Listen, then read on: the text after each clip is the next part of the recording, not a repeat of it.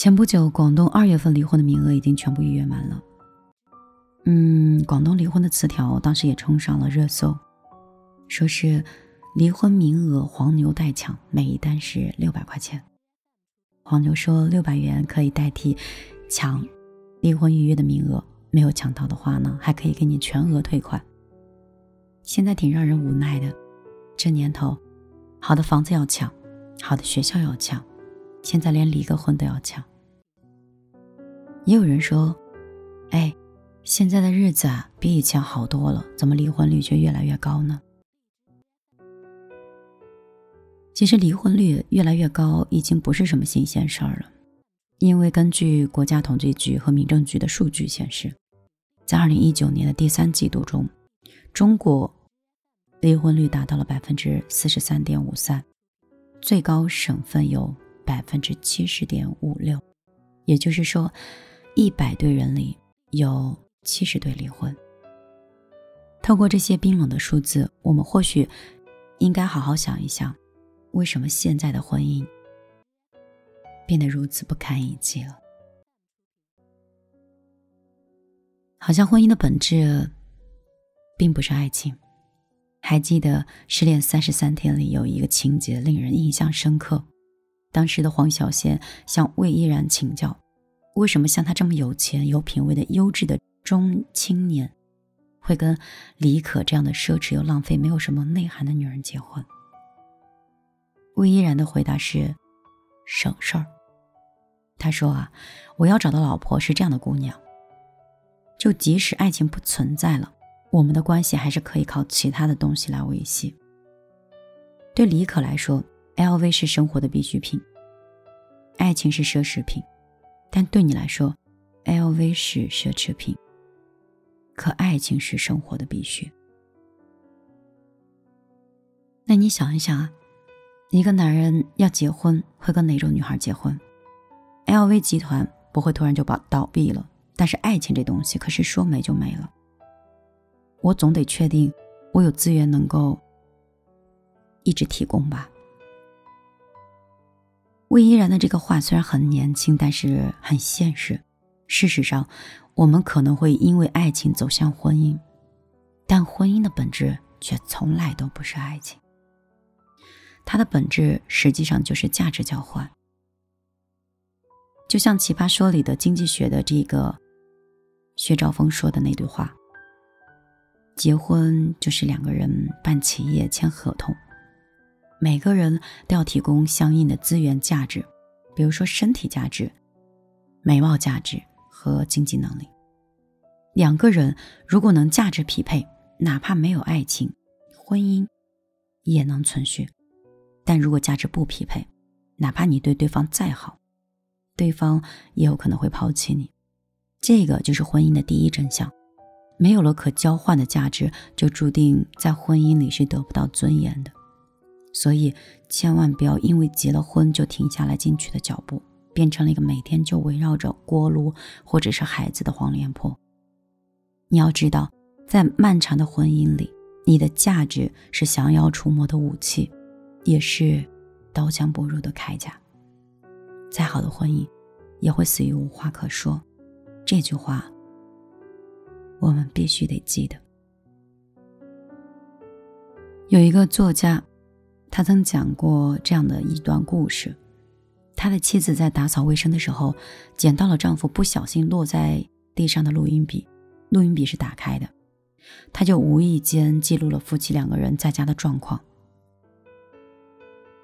妻子很好奇，打开录音笔，结果里面是翻书的声音、打哈欠的声音、开关电视的声音、桌子晃动的声音，没有两个人说话。其实妻子也尝试跟丈夫交流，可每次说话起头，丈夫都是嗯、哦。后来妻子实在受不了了，她声嘶力竭地问丈夫：“你听到什么声音没有？”丈夫说什么声音？妻子哭着说：“就是什么声音都没有啊。”这种无话可说的婚姻，被美国著名的心理学家斯隆称为“失语式婚姻”。没有沟通，两个人就算是生活在同一个屋檐下，也仿佛隔着千山万水。你有开心的事情跟他分享，他沉迷在抖音的短视频，头都不愿意抬起来。你有伤心的事情找他倾诉，他却转过身，留下了一个鼻鼾声。这样的婚姻真的才叫坟墓。想离婚又怀疑是不是自己太矫情，毕竟对方没有做任何对不起自己的事儿。不想离婚，可是这种死一样的寂静，真的是让人窒息的。这个就是婚姻的第二真相：吵架不是婚姻的杀手，沉默才是。你要知道，沟通是幸福的桥梁。如果能放下工作，花时间去听爱人的故事，我们会放下手机，跟他去分享一天。也许，这种平淡。才是生活里的小惊喜。还有一点呢，他们说每对夫妻都有一个情感账户，就是生活中我们经常听到那种新闻：有一对夫妻因为不同方向的挤牙膏离婚了；一对情侣因为女生炒菜放盐多了吵着分手了。其实你一听觉得很奇葩，但是你仔细去想，你就会发现，他们的情感破裂其实。早就已经有迹可循了。其实，婚姻就是一个情感的银行，也是属于他们在一起的一个共同的账户。好像这对夫妻每一次增进感情的互动，就像是进账的存钱，然后每次的吵架或者是冲突，都是往外取钱。情感账户里存的越多，夫妻的感情就越稳定。那如果存款很少，那么本来就是很小的矛盾，也很有可能会成为感情里的分水岭。所以，哪有什么突然就会离开，就是失望攒够了。如果你不去重视另外一个人的感受，把最冷漠的一面留给了最亲的人，这样子也是促使对方离开的原因。如果你从来不跟伴侣好好说话，一味的索取，他的情感账户也会消耗殆尽。最终也不会再回头。所以，婚姻的第三个真相就是：每一对夫妻都有一对情感账户。好好说话，提供情绪价值，给对方制造惊喜。最后一个，我想说，如果你婚姻不幸的话，一定要及时止损。这句话很重要，也希望这篇文章可以真正帮助到需要听的人。可能在你不懂婚姻的时候，不懂爱的时候，和一个人建立了一段关系，又用我的话来说，又不自律的选择的生了孩子，而生完孩子之后才发现。这个家庭和这个人并不适合你，所以也在这里想植入一句话跟你说：不生孩子是女人最大的自律。虽然经营好一段婚姻需要我们提供价值、懂得沟通、愿意经营，但是前提是我们要遇到一个对的人。如果对方是一个不值得付出的人，那么最好的办法就是立刻抽身和及时止损。在经济学上有一个鳄鱼法则，叫。当一只鳄鱼咬住你的脚，如果你试图用手把脚从鳄鱼的嘴巴里拉出来的时候，很有可能鳄鱼会同时咬住你的手和脚。你越是挣扎，就会越咬得惨。唯一的办法就是牺牲一只脚，让损失最小化。其实鳄鱼法则也同样适用于婚姻。有时候你的越忍让，他就会越得寸进尺，最后你只有。退无可退和毫无底线。或许啊，嫁错一个男人不是最可怕的，可怕的是一个女人对另外一个男人的心存幻想，选择用卑微和妥协的维系婚姻的方式，结果就是越陷越深和一错再错。知否知否，李明兰劝姐姐那样一段话说：“既入穷巷，就该及时掉头才是，而不是。”等一世消磨，悔之晚矣。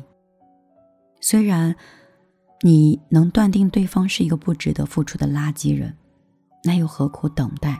否则，沉默成本只会随着时间的流逝不断的在增加。这个就是婚姻的第四个真相。别总用自己的底线跟烂人烂事儿纠缠。如果遇人不淑，婚姻不幸，就一定要及时止损。要知道，每个人最终的归属都是自己。如果有的人成为了阻止你追求幸福的障碍，那就一定要早点脱身，毫不犹豫的抛弃。莎士比亚曾说过：“不如意的婚姻就好比地狱，一辈子鸡争鹅斗，不得安生；而相反，好的婚姻则百年和谐，幸福无穷。”是，人这一辈子跟谁在一起啊，真的是重要的。分享给米粒身边的每一个人。幸和不幸，如人饮水，冷暖自知。少一点抱怨，也少一点侥幸，少一点期待、期望，甚至是 做梦和许愿。不要让生活的这些东西，最后消磨了我们身上原有的爱、热情。我们应该在幸福当中去沉淀自己，让自己的幸福变得更恒久，而不是让一个垃圾人或者一段垃圾的关系彻底的毁掉了你的后半生。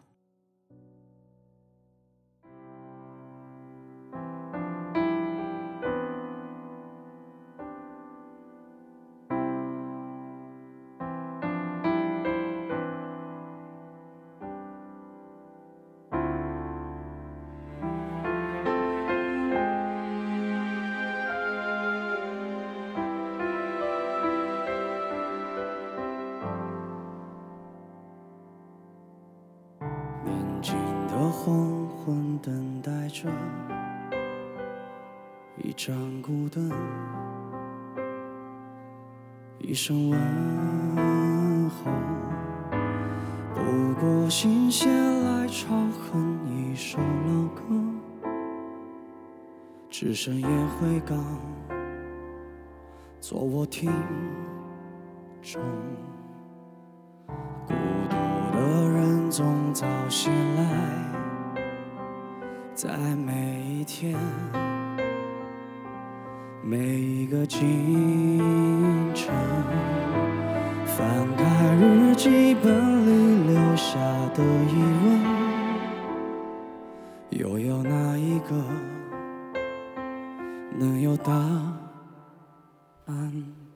把言不由衷当成习惯，让情。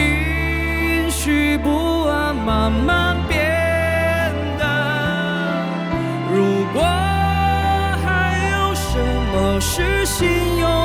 该，就请你看一眼，别留遗憾。